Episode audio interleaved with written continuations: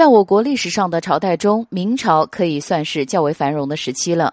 自明朝开国皇帝朱元璋打下江山后，就制定了非常严格的内阁制度，朝廷内的文武百官起到了重要作用。上任的皇帝哪怕沉迷于享乐，不关心朝政，国家依然能够被治理得井井有条。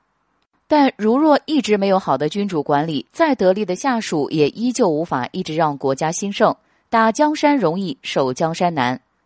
明朝后期就出现了几位奇葩皇子，嘉靖帝就属于不适合做皇帝，但运气好被送上了皇位的人。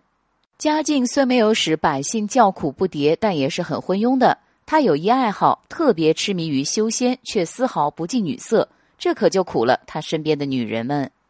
据说他有七十六个老婆，害死了五十一位。在他的一生中，有三位皇后结局也都相当悲惨。所以说他是史上最客气的皇帝。嘉靖的第一位皇后是指腹为婚的陈氏，嘉靖娶她可能也是因为陈氏的家境不错。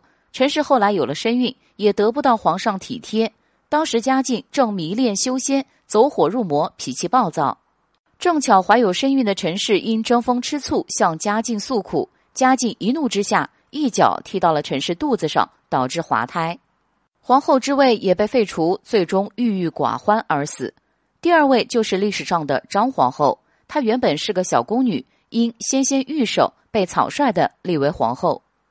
张皇后本就不得宠爱，后来又劝说嘉靖不要沉迷修仙，被废后打入冷宫，没两年就在那里去世了。第三位皇后方氏，她害死了嘉靖宠爱的妃子，被嘉靖帝怒火中烧，最后放火烧死了。可见，在嘉靖身边的女人都有着生命危险。你们对此有什么看法呢？